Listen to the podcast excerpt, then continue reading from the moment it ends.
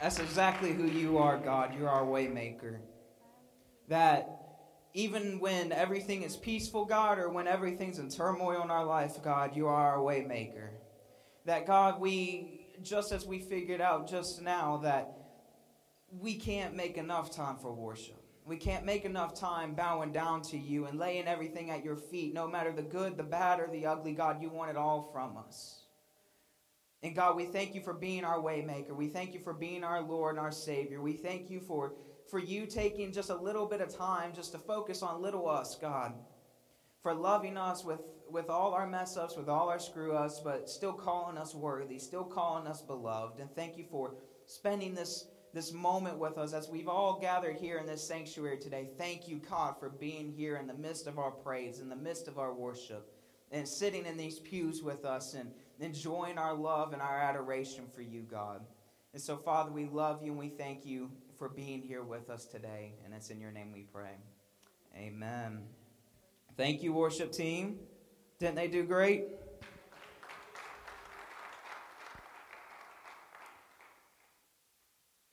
Today, I want to, for all of us to go to Ephesians chapter 6, uh, verses 10 through 13. And we have it here on the screen if you guys don't have your Bibles or your Bible app. I don't know why the Bible app isn't on your phone. Just wondering. But this uh, scripture says, Finally, my brothers, be strong in the Lord in the power of his might.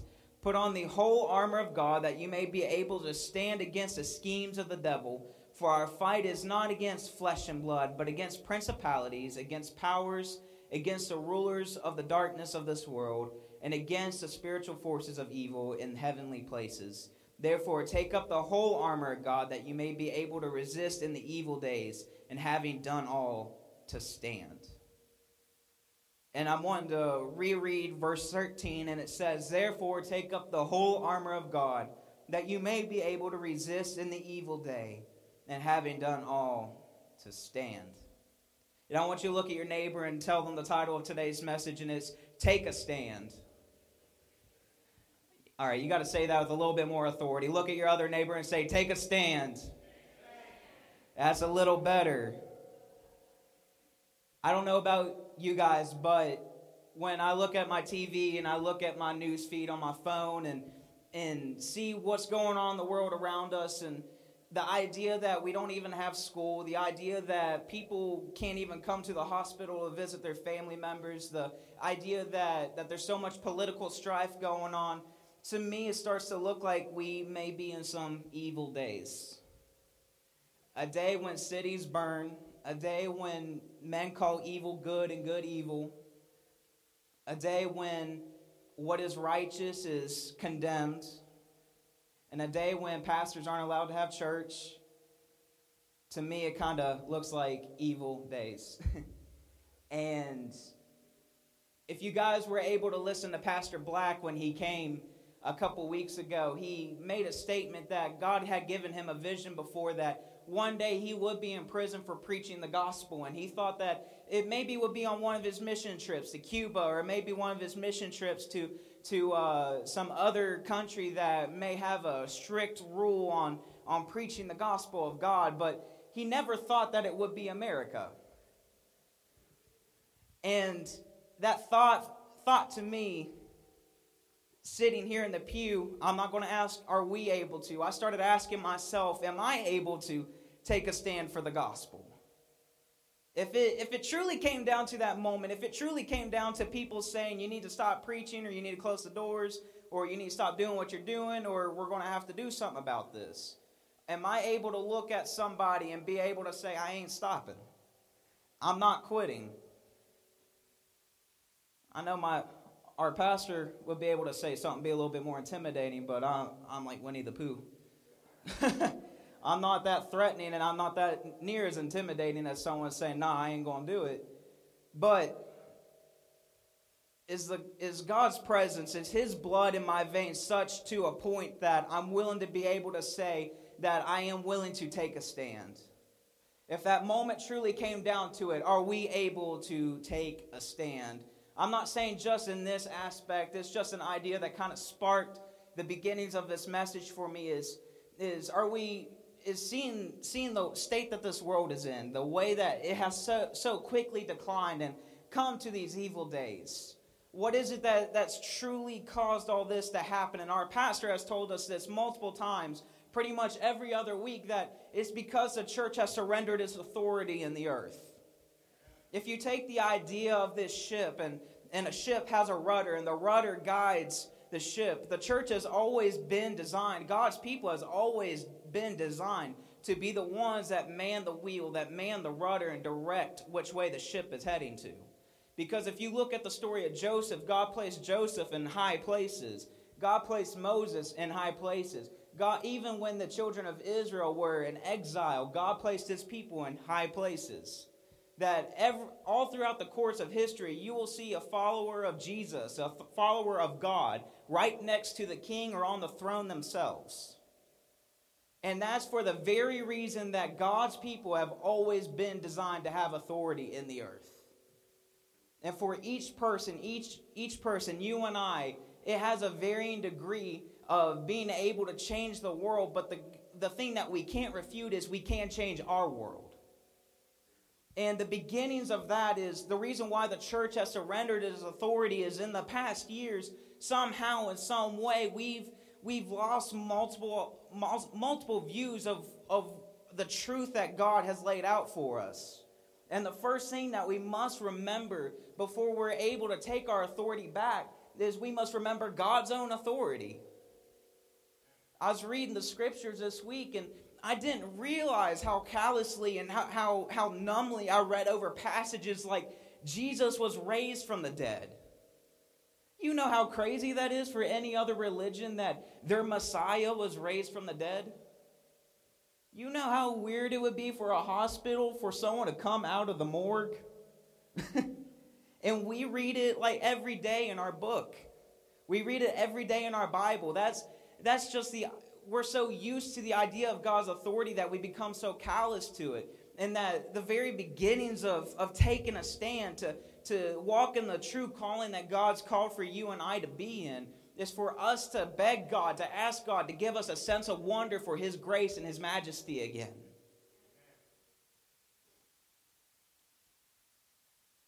It's, it's first knowing and having an idea of how immeasurable His power and who He is.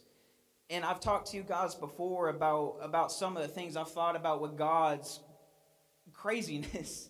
I was telling the teens Sunday how, how God is sitting in that little back room off the side of the gymnasium just as much as he's at the gas station down the street, just as much as he's in your own home, just as much as he's in this sanctuary, and just as much as he's in China all at the same time. And that how also he's at the very beginnings of time, but also at the very end of time, and beyond that at the same time. That our God, it says, before there was even time, God was. And he has the ability to place light in the sky without a sun, without a source. He was able to create these things that make no sense to our logical mind, and that he is still even greater than that. And when, if you want to go a little bit deeper, then I've also told you guys before if you look at space and you look at the cosmos, that you look at all these beautiful nebulas and these star constellations, you keep looking at all these worlds and these galaxies, that it still has not yet ceased being made. That the edges of reality are constantly growing, and that there's constantly new, new things being created. That there still has not yet been a limit to God's creation since Genesis chapter 1. And that it's even to the point that we can't even pinpoint how many years back that was. If that does not stretch your imagination, if that does not stretch your comprehension of God's ability, then I don't know what will.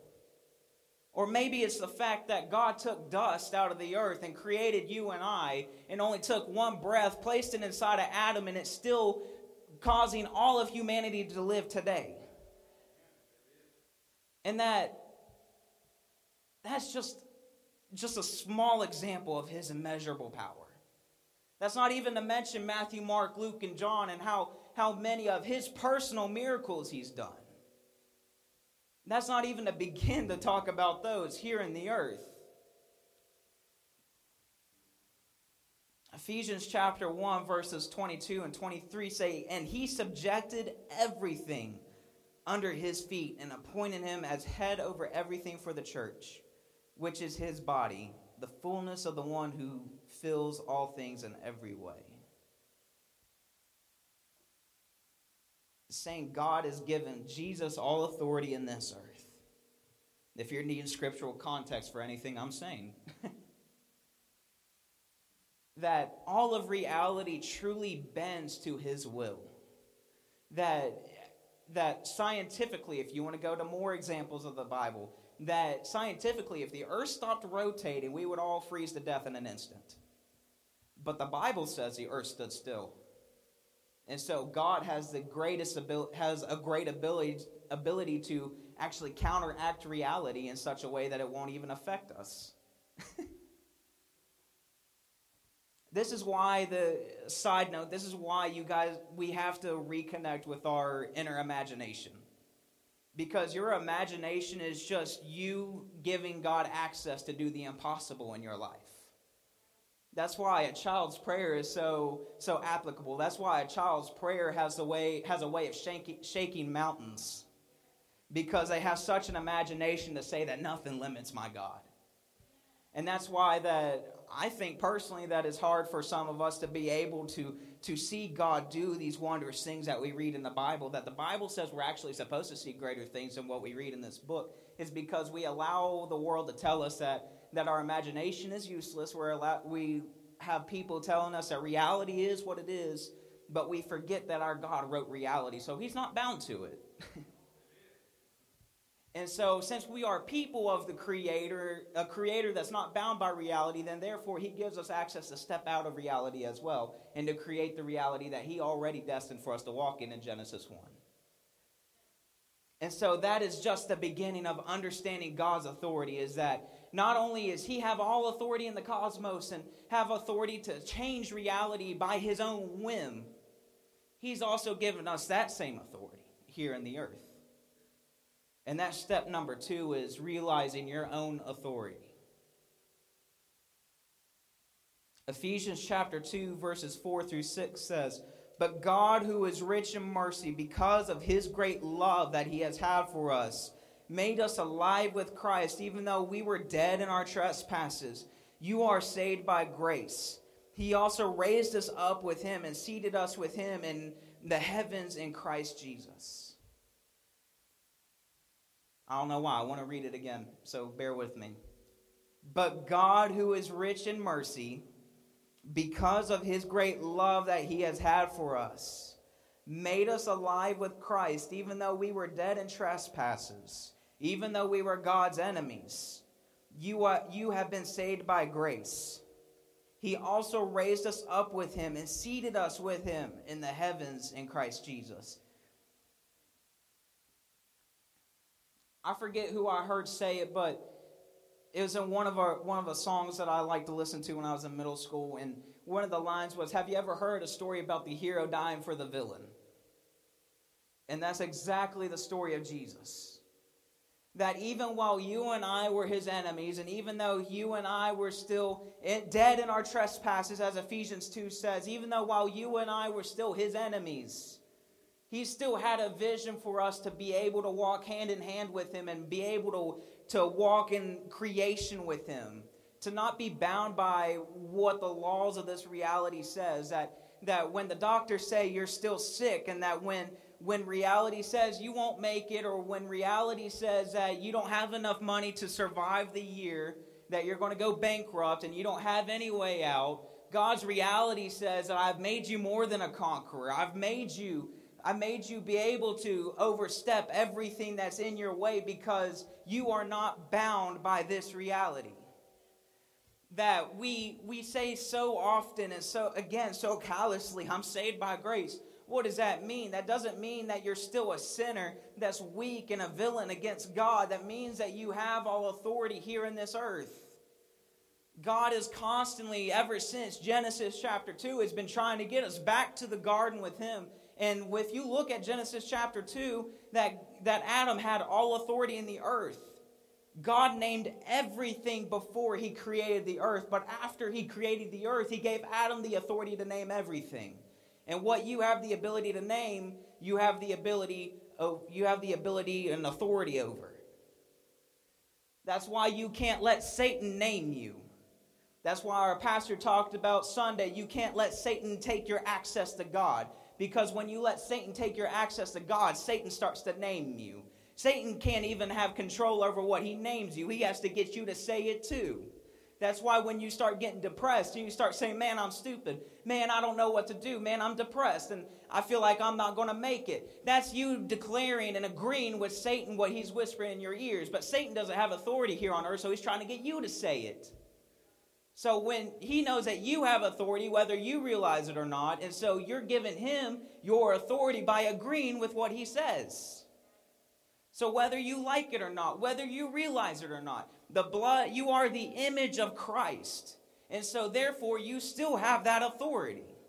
Not much not only do you have his breath inside of your lungs, you also have his blood running through your veins once you've committed yourself to him and you've entered into a relationship with him. You have his authority here in the earth. That's why when you start declaring bad things, when you start saying, "Man, I knew that was going to happen. I that I knew nothing good was going to happen in my life." It's because you spoke it into existence. Because if you had started actually declaring good things over your life, started declaring the blessings of God, reading his promises to yourself each and every day, then you would not see the darkness, you would see his promises fulfilled.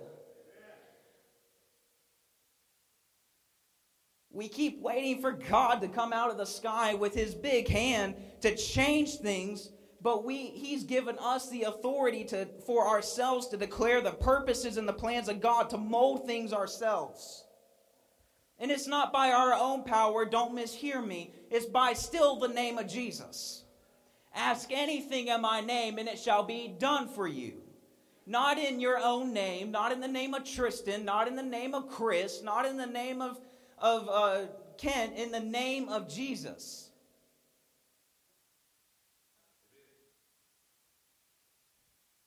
It's not by our own authority that things change.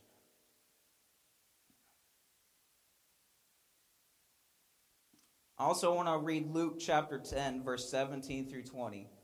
And in the context of this, this is Jesus has sent out 72 of his disciples to in two by twos and to cast out demons and to heal the sick. And this is what this, this verse says. The 72 returned with joy, saying, Lord, even the demons submitted to us in your name. He said to them, I watched Satan fall from heaven like lightning. Look, I have given you the authority to trample on snakes and scorpions and over all the powers of the enemy. Nothing at all will harm you. However, don't rejoice that the Spirit submit to you, but rejoice that your names are written in heaven. And speaking in vain with Pastor Jonathan Morgan that came to our tent revival, he said that he will never speak in Satan in the manner of having power over him. He used the example that some people in the church have the have this saying that oh Satan's on my back this week. Pray for me. Satan can't even touch you. How is he on your back? The scripture says that God has given us authority to trample on the things of this earth and that spirit submit to us. Uh, now, I'm not saying go looking for demons. I'm not saying go look for a fight. But I'm saying when they do come against you, because when you start walking in your purpose, Satan will hunt you down. You'll start seeing him try to set up roadblocks in your life, start seeing him try to whisper in your ear, telling you that you're not good enough. He's going to start t- trying to tell you that, that you're not ev- ever able going to make it, but that's when you need to be able to take a stand and remember the promises. Be able to remember God's own authority so that you can remember your authority. That we don't have to sit here and beg God to change our life.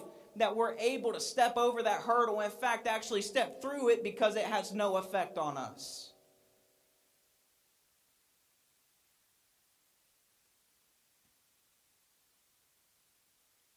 If you need any more idea of God's own authority, is that God's authority and, and what it is that He's allotted to us that, re- that Christianity is the only religion in the world that's actually been able to grow under persecution.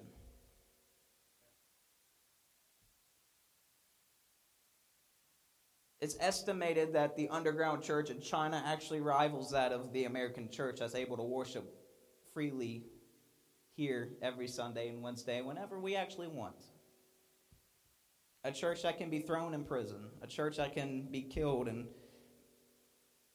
outcast and ostracized. It's estimated that they rival the freest country in America or the great freest country in the world.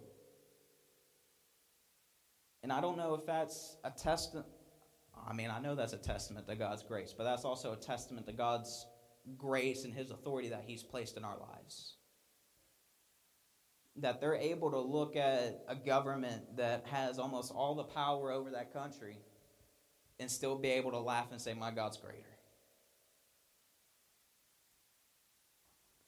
And because of that, they're seeing some of the greatest miracles and some of the greatest things that we have heard and maybe not even heard and seen in years. It's because that they have realized God's authority, they've realized their authority, and they're able to take a stand. I have a little clip from a movie, a little known movie that some of you may not know called Lord of the Rings. And we're just going to play that really quick.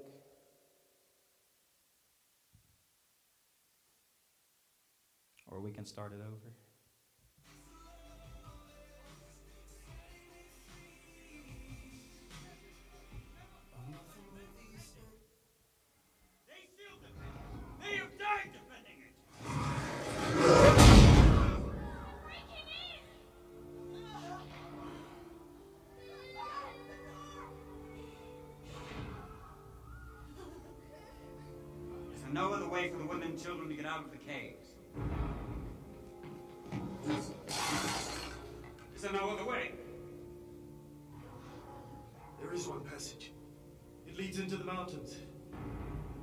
But they will not get far. The Uruk-hai are too many.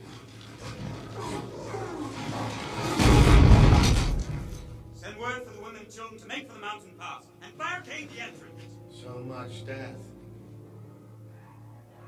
What can men do against such reckless hate?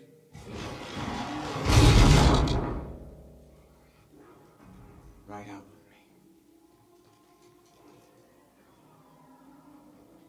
Right out and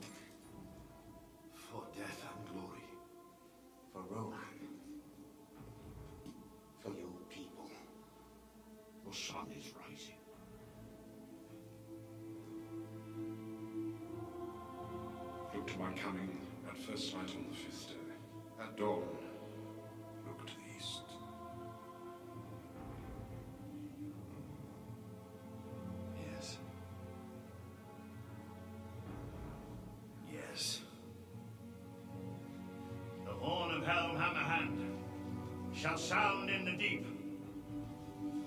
One last time. Yes!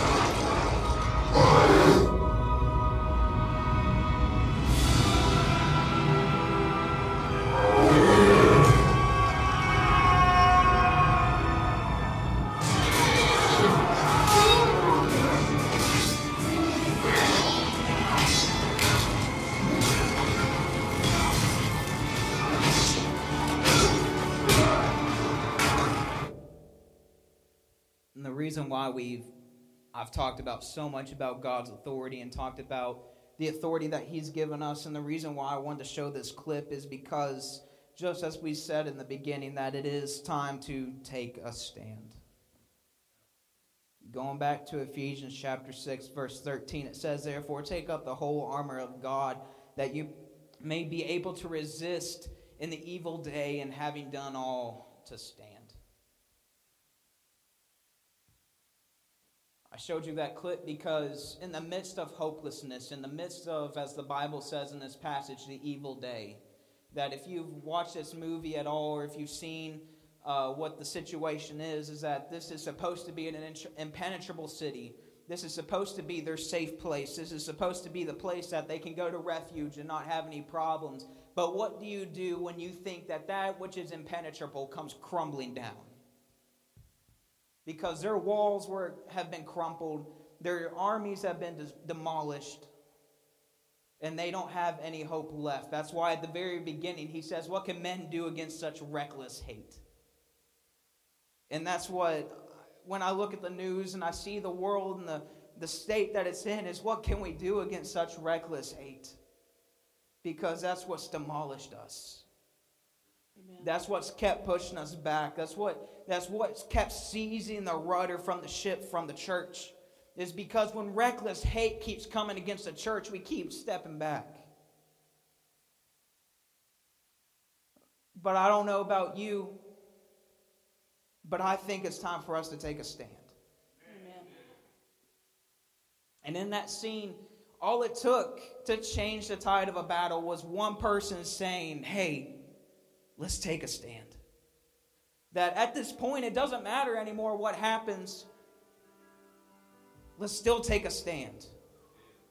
Because we may go down with all this, we may, our story may end here and now, but at least we can do something about it as we go down.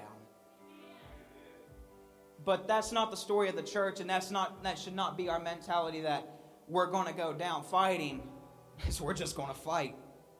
We're not going down. Because God's given us all authority here on the earth, and it's not for us to surrender.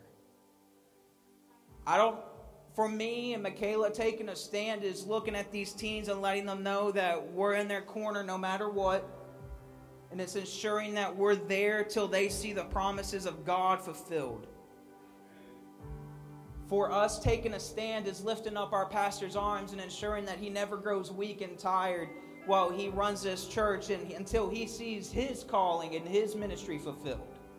Amen.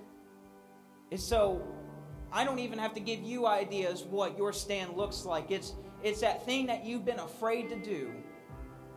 Your stand looks like the thing that Satan has been saying you're unqualified for. It's the thing that you've been afraid to step out and take a leap of faith. For you to take a stand, it's only taken one step at a time. Taking a stand looks like what our pastor talked about Sunday is not letting Satan take your access to God, and that's through worship and praise, and never letting your worship and your, your amazement for God cease. And it's also like what Michaela talked about Wednesday is not letting Satan rob you of your peace. Because like a blessing and a like we talked about the blessing and the promises earlier, it's a promise. It's, in fact, it's something that we already own, that it's not something we have to beg God for. It's something that we walk into His presence already. That's how you and I take a stand and take that one step at a time to be able to reclaim what it is that God's already destined for us to have. So I don't know what your stand looks like, but you do.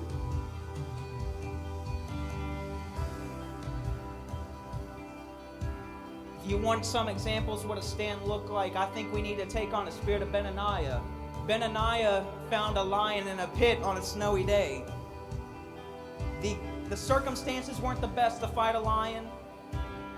In fact, it doesn't even really say that he had much in the way of weapons. But it said that he found a pit in a, a lion in a pit on a snowy day and he jumped in after. That's a bad dude. And that's one of the, that's one of the spirits that we need to adopt is the spirit of Benaiah, willing to look at our lions in the circumstances that we're afraid to face them and be able to jump headfirst at them. Another example is Moses. God told Moses, You need to go to the most powerful man in the world right now and just boldly declare, Let my people go. And I think that has to be one of our declarations as well. Your people is a state. Your people is your workplace. Your people is your family. Let my people go. And the very awesome thing about the Bible is that it says Satan is roaming around like a roaring lion, like a roaring lion. Not a not he is a lion, but like one. And he's in a pit on a snowy day. And so that's what this altar is for today. Is for us to take a take a stand and to reclaim our authority that God's already given us. To take it back from the clutches of a lion in a pit on a snowy day and put on the full armor of God and be able to take a stand in the evil days. And so as we stand, that's what this altar's for. I'm going to pray, and in fact, if anything I have said today has resonated with you, come to this altar and take a stand. Lift up your hands and worship Him. Reclaim that authority. Find that peace that's already been promised to you. And together we'll take a stand and not let these evil days affect us, but actually affect the evil days. God, thank you for our day today. Thank you for letting us be able to be here, Holy Spirit. And I pray that, that as we take a stand today, God, you fill us with your boldness, that you fill us with your peace, that you, you fill us with your grace, God. Let us never again become so so callous to the to the reality of how great and immeasurable you are, God. Let us never lose lose re, grasp on the reality that you care so much for us, that you have all these beautiful things in creation, and that you still call us your most beloved. That we are the only thing that carries your breath, God. We're the only thing that has your blood coursing in our veins. That we're the only one that carries your authority here in the earth. And so, God, as we take a stand today, for anyone that comes to this altar once I say amen, let us be able to have the boldness to take a stand, whatever manner or fashion it looks like, to be able to take that leap and kill the lion in a pit on a snowy day. So, God, it's in your name we pray. So, if as you come to this altar, we'll pray with you as we worship.